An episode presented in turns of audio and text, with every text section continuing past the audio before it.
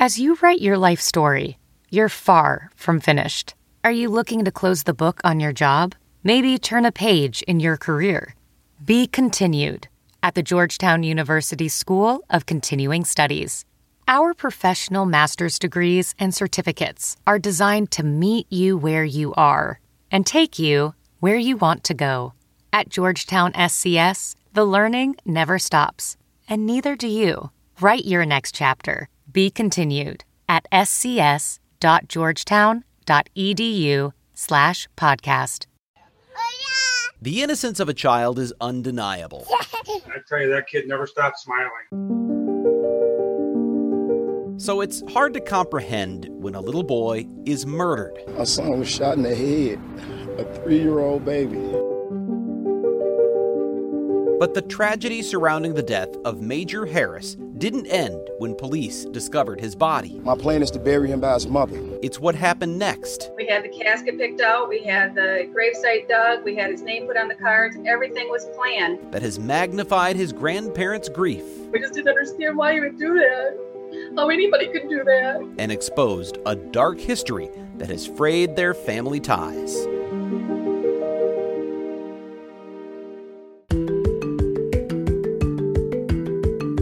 From the Fox 6 studios, this is Open Record. I'm Bryan Polcyn here with my colleague Amanda St. Hilaire. Hi, Amanda. Hey, Brian. We are recording this episode on Thursday, November 4th. And it's been three weeks since police discovered the body of a 25 year old woman on the 2600 block of North 37th Street. They eventually identified her as Mallory Munzenberger of Onalaska, Wisconsin. And that's when family told police her three year old boy was missing. And for anyone who hasn't been following this story, it, it kicked off a major search that had people, in some cases, quite literally holding their breath. And most of us were in the Milwaukee area. If you were around here, most of us were first first encountered this whole situation when our phones went off with an Amber Alert.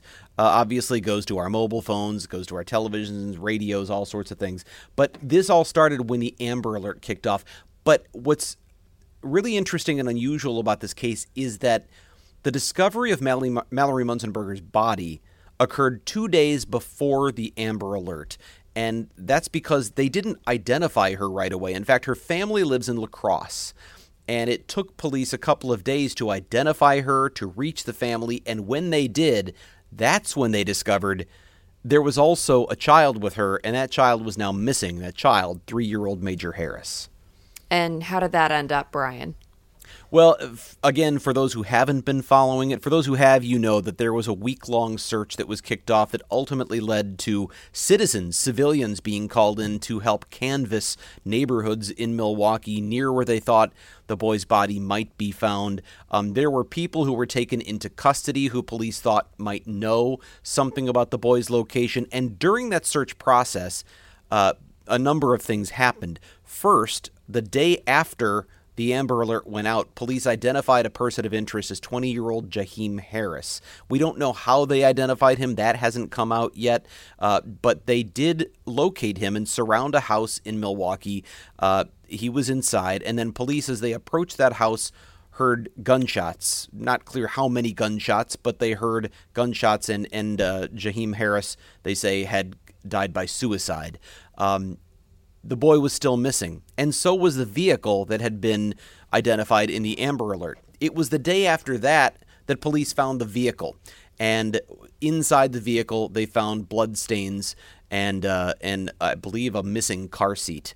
So at that point they knew something bad had probably happened also to Major Harris, but there was still no location. There was still hope being held out by the community that Major would be found alive. There were flyers going up. There was a, a call for all kinds of help from the community to try to locate this boy. Um, but unfortunately, as it turned out, his body was ultimately discovered and he was dead. He had been shot in the head. This is something that has been top of mind for so many people in our viewing area. Brian, the story you did on Monday night picked up after Major's body had been found. So, what led you to start digging into this a little bit more?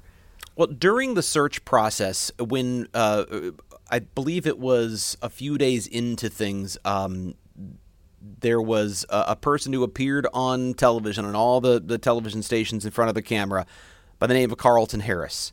Turns out he's Major Harris's father.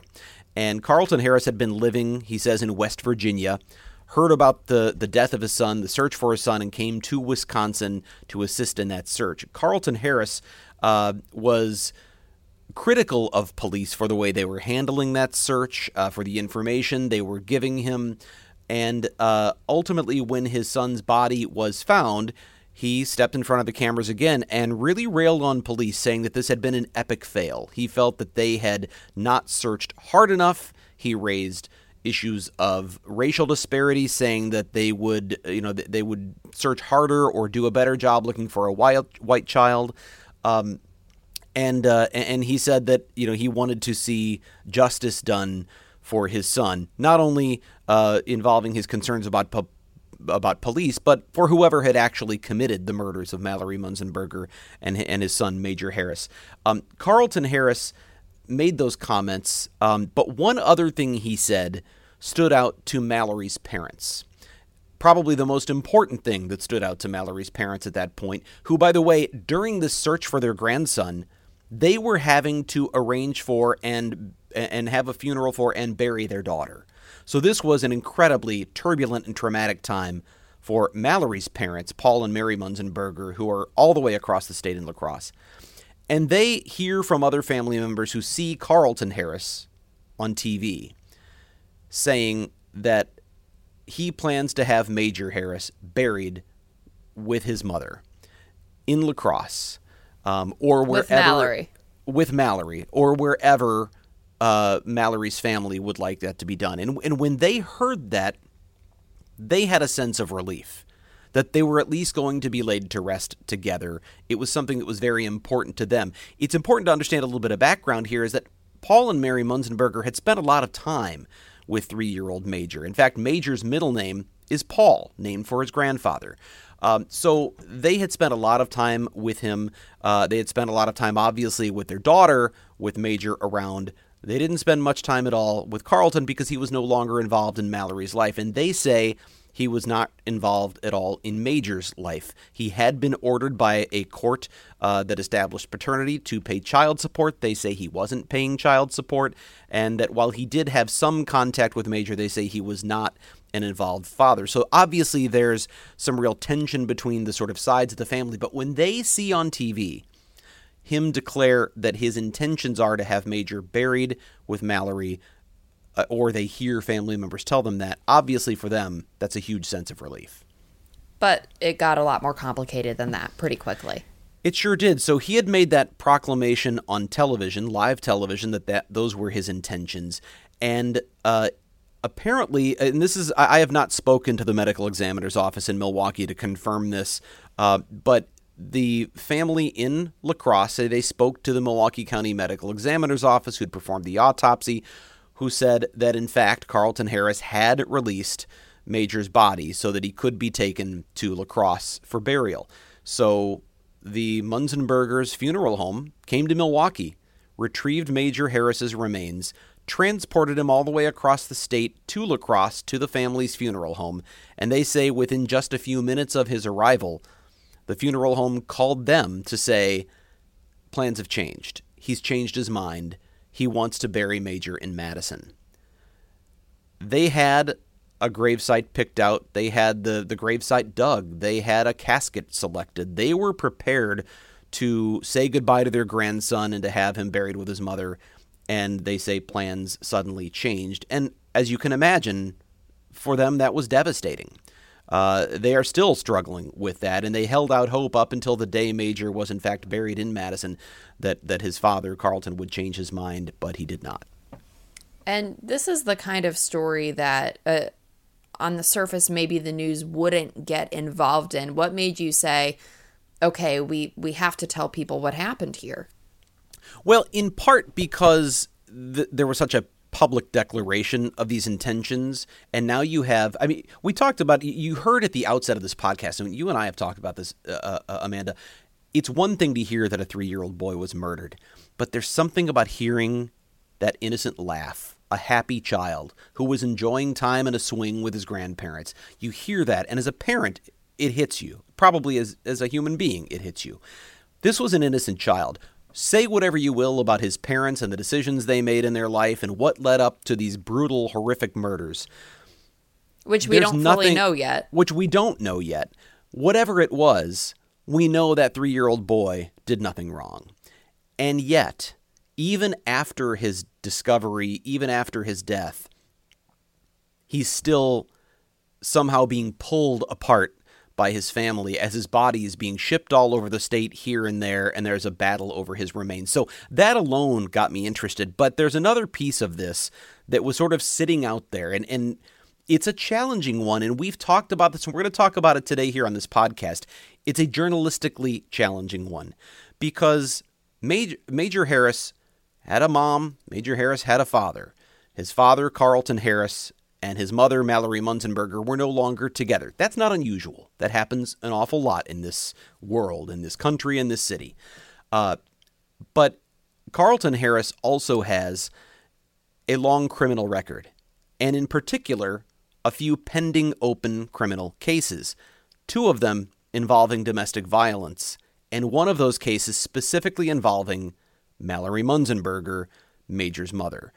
So it's an open case. There are arrest warrants out for Carlton Harris because he hasn't showed up for court in in Sauk County where he's accused of felony domestic violence with a totally different victim, and in La Crosse County where he is accused of abusing Munzenberger in 2019. That case still pending. So there are warrants for his arrest, and yet there he is on television in front of cameras, in front of police, talking all about his uh, concerns about how police handled the investigation, his plans for what to do with his son's remains. And there were questions being raised by some of our viewers, by members of the public, and by Mallory Munzenberger's family in La Crosse, saying, why aren't police doing anything about these warrants? And we hadn't talked about that yet because the tricky part here is obviously Carlton Harris has just lost his son as well. And whatever you might think of his involvement in his son's life, he's a grieving father, or at the very least, uh, there are certainly some who believe maybe some of that was put on, was an act. I'm not suggesting that. It- It's something that members of the Munzenberger family have suggested. But let's imagine that he is, in fact, grieving as much as anyone else for his son. To go on television and start talking about his criminal record uh, raises some real questions about is that appropriate? Is that connected? Is that important? Is that necessary? And so, for many days, it's something really the media didn't touch. And I think there was some public pressure mounting to say, why aren't you talking about this? Because if you look up Carlton Harris on CCAP, public records, it's clear that he had these open warrants. So there was a real challenging discussion that we had internally at Fox 6 News about when do we or do we at all talk about his record? Is it relevant? Does it matter? And uh, and there were some there's some real arguments I think on both sides of that. Uh, take us through the arguments for both sides. It's something we had a meeting about in our newsroom, and uh, quite frankly, I think that discussion was healthy. Well, and I think if you separate, I think the key piece here is the connection. Well, two things. One, that there are open warrants. Not this isn't just a his past. We're not just talking about someone who's trying to get away from his past or who's paid his debts to society for past offenses. This is someone with existing open warrants for existing offenses um, who hasn't shown up and who has warrants out for his arrest.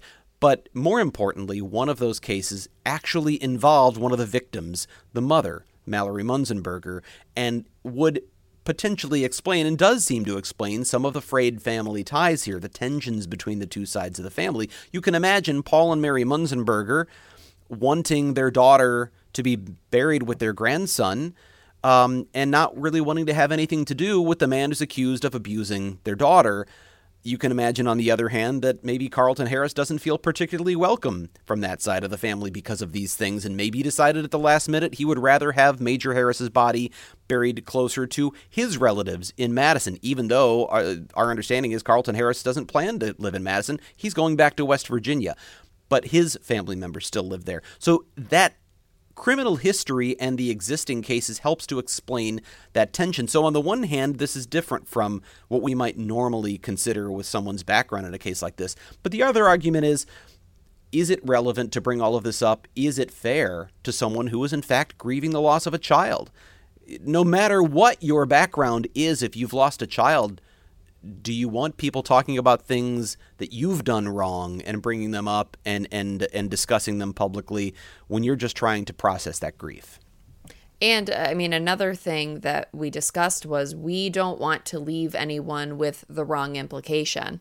Because if you just talk about, um, you know, he's accused of abusing Mallory and there are still questions surrounding how she died. We don't want someone to walk away thinking that we're telling them police say he's a suspect when police have said at, at, least at last check that he is not a suspect and they've been pretty definitive about that yeah police have said uh, since early on that they believe jaheim clark the person who they initially searched for and surrounded in a house who then shot himself, died by suicide. Police say they still today say they believe Jaheim Clark is the person who killed Mallory Munzenberger and the person who killed Major Harris. But they haven't concluded their investigation. They haven't charged anyone else in connection to the investigation, though arrests had been made that investigation is still ongoing. The fact that it's ongoing, the fact that they haven't acted on the warrants, the fact that we now know there was a domestic violence connection between one of the victims and Carlton Harris, Major's father, would naturally raise questions about well, wait a minute, did he have some sort of involvement in this? And I want to be clear here as we were on the air. Police have told us no, Carlton Harris is not a suspect. And that doesn't change the fact that this has been a compounded tragedy for Mallory's family to have thought they were going to be able to bury their grandson with their daughter, with his mother, only to find at the last moment that plans had changed. So uh, there is a, a very difficult after the fact uh, tragedy, a family drama that's taking place here that's perfectly relevant. And they're questioning why police haven't arrested Carlton when he keeps standing in front of cameras. He just gave another interview a couple of days ago to a Madison television station. He and his family gave a private invitation to one of the stations in Madison to come to a balloon release at uh, at Major's gravesite, um, and the family is wondering why weren't police around to pick him up then? And so they're asking those natural questions. I have asked Madison police since that was obviously uh, evidence that that Major or that Carlton Harris is still in the area and protect and particularly is in Dane County, uh, where one of his warrants is is outstanding. Uh, it raises the question about our police planning to act on any of those warrants. I asked Madison Police that question yesterday. I received a response from a Madison Police public information officer who said he was checking into that and would get back to me. Uh, I say yesterday, that was Wednesday. I have not heard back. So we don't know what their intentions are right now and whether police are grappling with some of the same concerns. What are the optics of arresting a grieving father? Um, does that change the fact that their job is to enforce the law? So I think they may be grappling with some of the same challenges that we did in determining if or when it was appropriate to talk about some of these things on the air. One of the things I wrestle with whenever we're deciding which information we report and which information we don't. I want to be clear, this isn't this isn't your local news station trying to censor anything.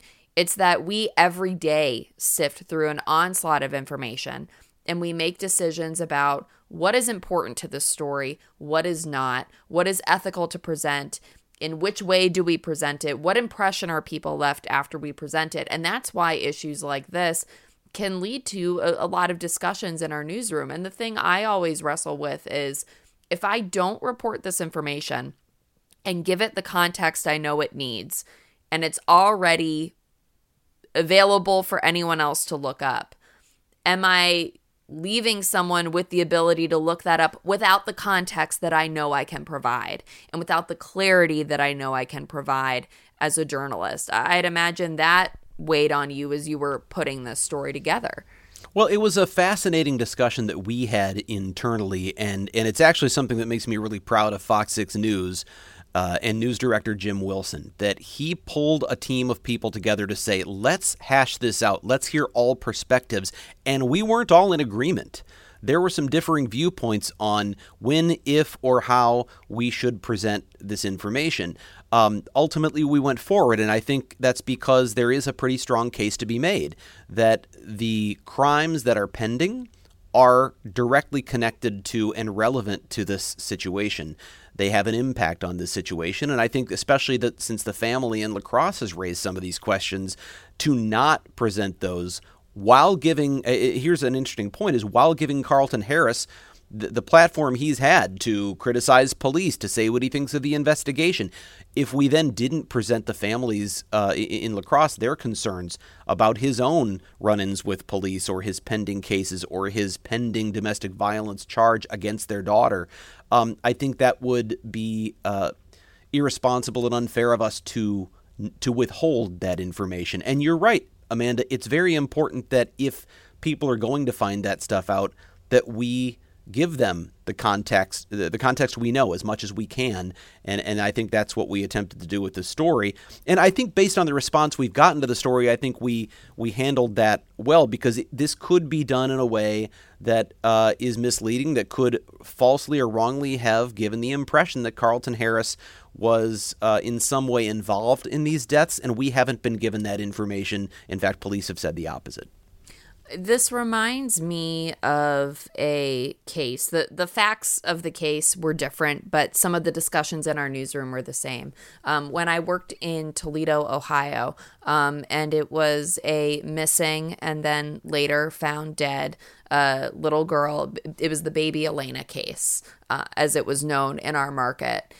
And she, there were some family members b- before when she was still missing um, there were some family members who were frequently on TV and would go would start saying things as though they were fact even though they weren't. And then later police would dispute them or they would start um, you know specifically criticizing police for the search. And then things kind of continued to go on and some reporters started to get just kind of a weird feeling. You know, I remember doing a live shot with an update about the case, and a family member pulled up and um, started screaming at me that we needed to put their GoFundMe information on the air because not enough people were donating, and we needed to. And it, you know, you walk away going, okay, what's what's going on here? And we had a lot of conversations in our newsroom about how do we present this family? It's not our job to just you know decide whether someone's grief is legitimate but at the same time sometimes in these stories it's very easy to present someone as look at this person who did absolutely nothing wrong and they've potentially lost a family member. And you also want to make sure you're not airing things that haven't been fact checked. So this was when the big thing was put every raw interview on the website, right? So people can can go to it. And I remember getting in a pretty heated debate with uh, our our digital manager who wanted to put uh, the entire raw interview uh, up on our website. And I said he made some questionable claims here, and I don't think we can just put that up there without without vetting it. And her argument was these are his words not ours but we have a responsibility even when they're someone else's words. And so it turned out that the um, the mother uh, of the baby girl and her boyfriend uh, they were arrested and they ended up uh, taking an Alford plea deal where basically they don't admit wrongdoing, but they say they think there's enough evidence to convict to convict them of guilt um, in the death of that little girl. And then some of the statements that the family had been making really came back up, and we had to go back and take another look at it. And I say this because these are the things that newsrooms struggle with all the time is when does someone's criminal past become relevant. Um, and there are times when it's not. There are times when it is. When how closely are we vetting the information we get even when it comes from grieving families? And who do we give a platform and how much latitude do we give them with that platform? These are the questions we should be asking with everything but especially in big cases like this that's what comes up well, and I do think there is a tendency often to uh, follow a path of least resistance, which is to capitulate to whatever side or whatever party might be the loudest and and likely to make the most noise. And that's the wrong reason to make a journalistic decision.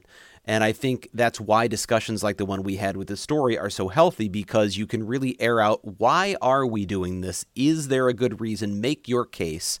Um, and, and if that and if the case isn't solid, if it falls apart, then it helps with that decision. But in this case, the case was pretty clear. There was a direct connection.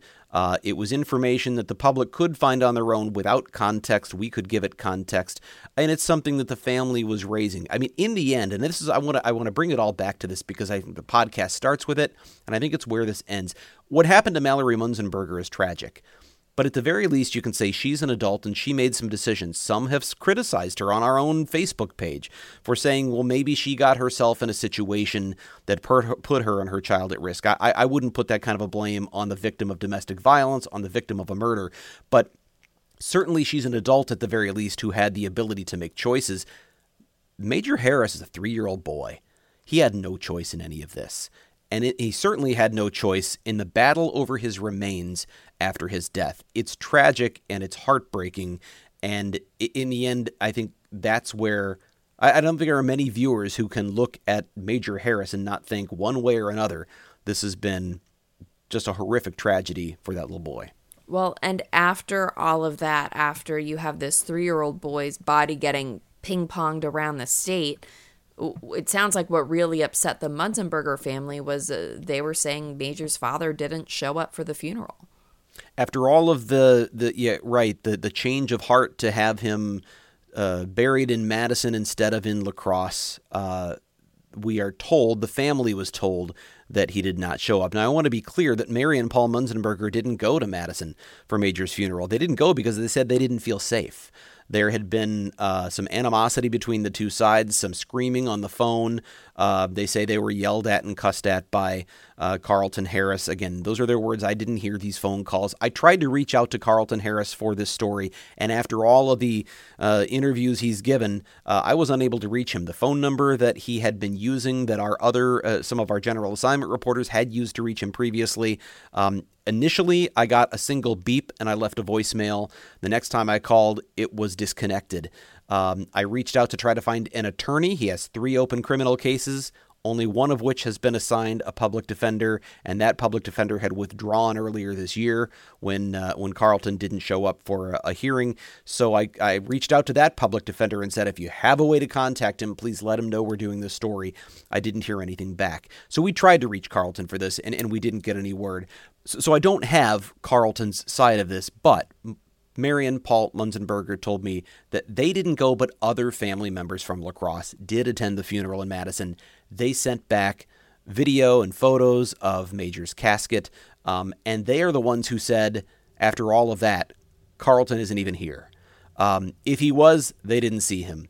And uh, I have not heard otherwise. So it does raise that question well, why? Why would you go through all of that, not let the grandparents have their grandson buried with with his mother in La Crosse, and, and then not even appear at, at the funeral. Paul Munzenberger is the one who raised the question in in my interview with him that well he thinks it's because of his warrants, and that's yet another reason that the criminal uh, history and the current criminal charges are relevant because if in fact he went through all of that and then didn't show up the funeral because he was afraid he might be arrested. I am told there were squad cars from three different uh, departments outside the funeral. They might have just been there for security. They might have been there to make sure there wasn't any trouble. But if he saw the squad cars, perhaps he saw them and decided they're here for me. I can't go in. We don't know. We can only speculate because he did. He, you know, I wasn't able to reach him. But uh, it definitely raises a question of why go through all of that. And certainly for the Munzenberger family, it has only added to their grief.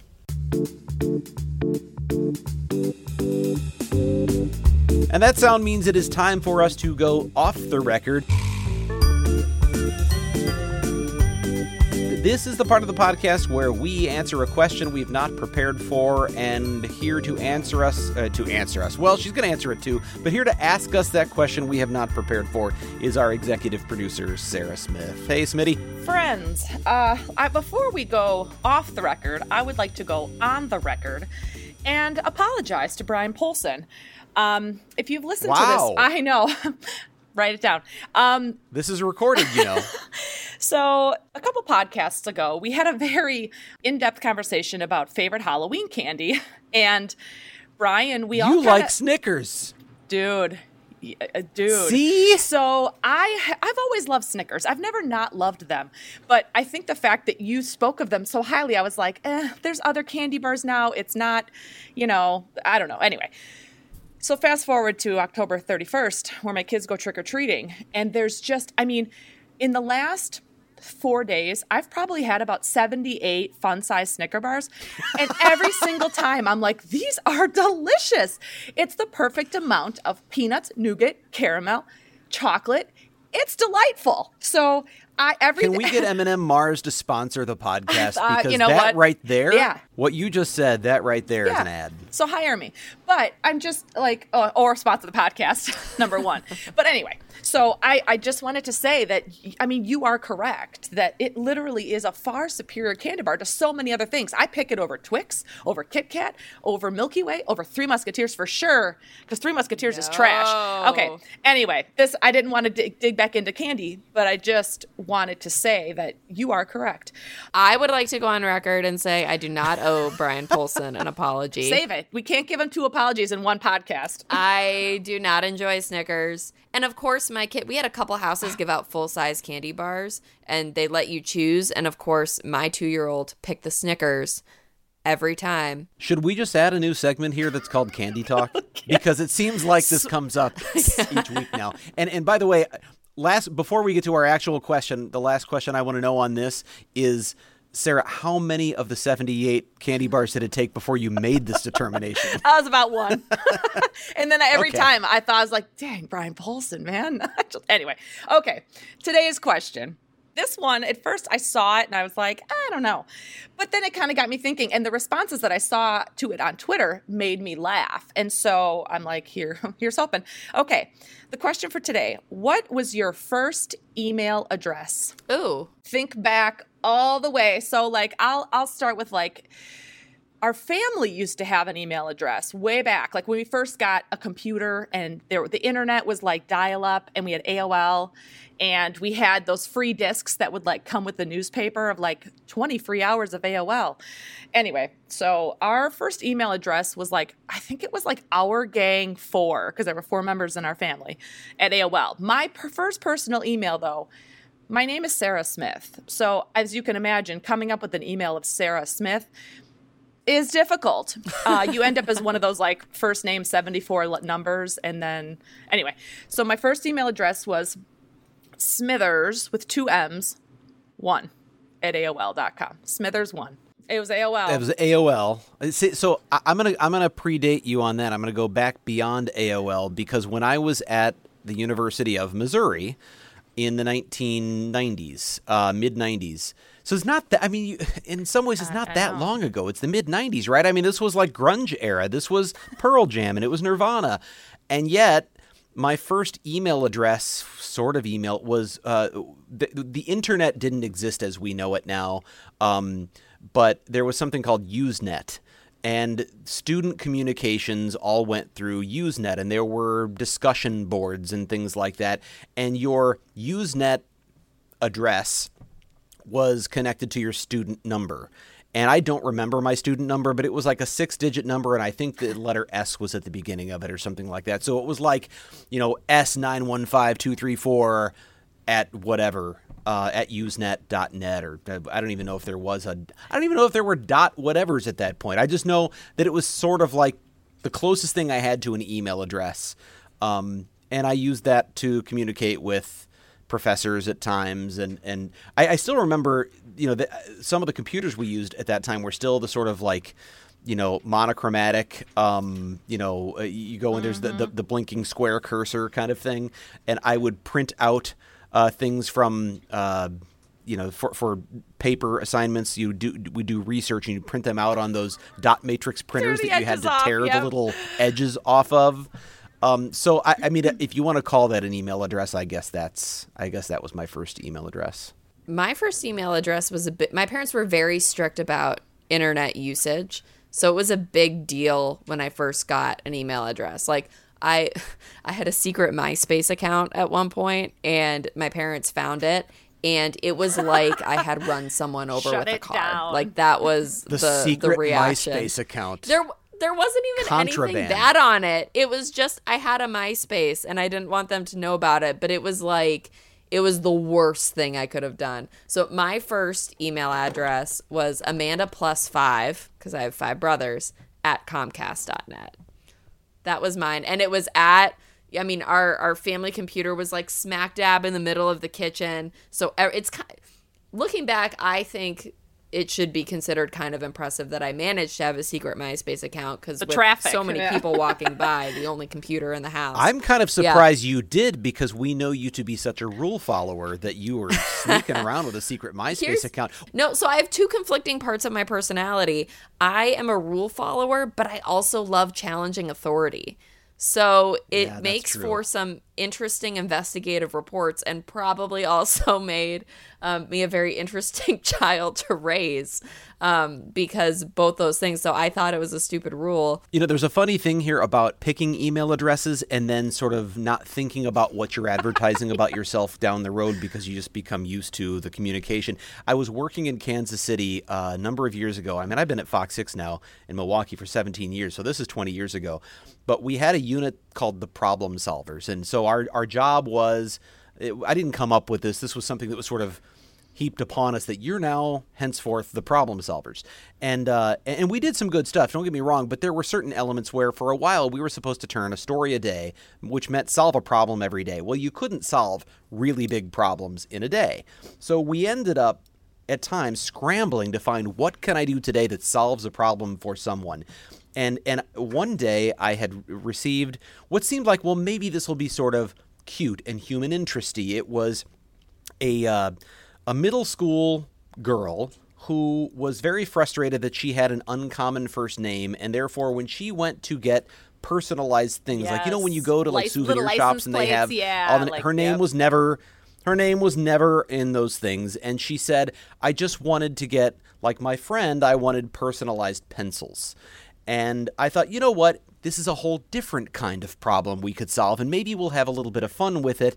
And uh, and so we went out to go interview uh, th- this you know innocent little seventh grade or eighth grade girl who just wants her name on some pencils. Now we arrived to interview her and, and, and I'm and I'm glad that no one knows or can look back at the story because I wouldn't want to out this individual but we arrived and she was wearing what can best be described as a Hooters outfit.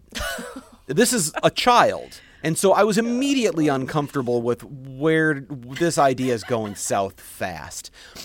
But then it, I needed some other photos to use for the story, so I asked if she could send some photos and she sent me photos from an email address that was something along the I don't remember it exactly, but it was something along the lines of juicy girl something or other. And the two combined I just thought Oh, send help.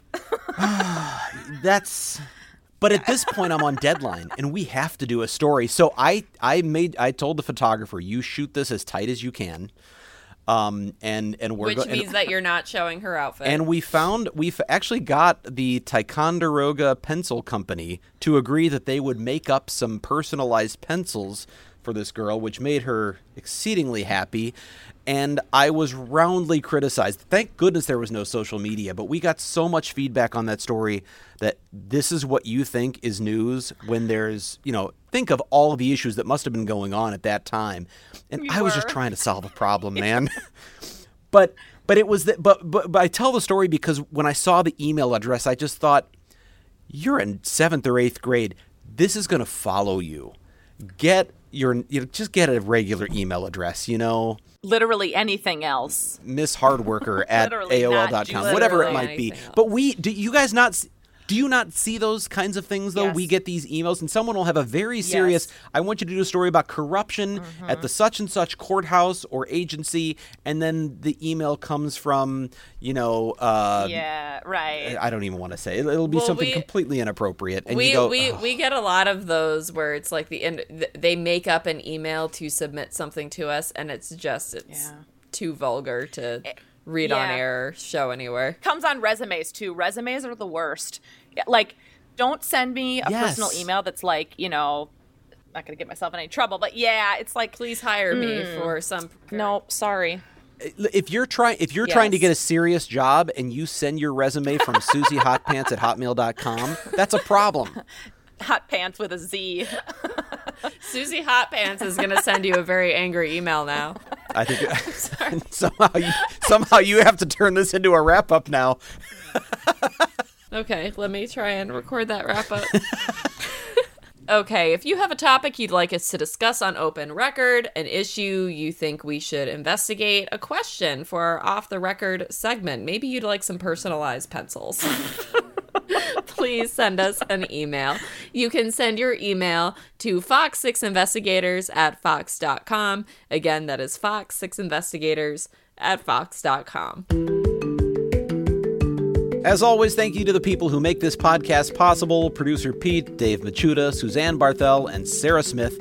Please subscribe to Open Record if you haven't already. That's a very important part. We want you to subscribe, tell your friends. You can find it wherever you get your podcasts. With that, I'm Bryan Polcyn for Amanda St. Hilaire. We'll be back again next week.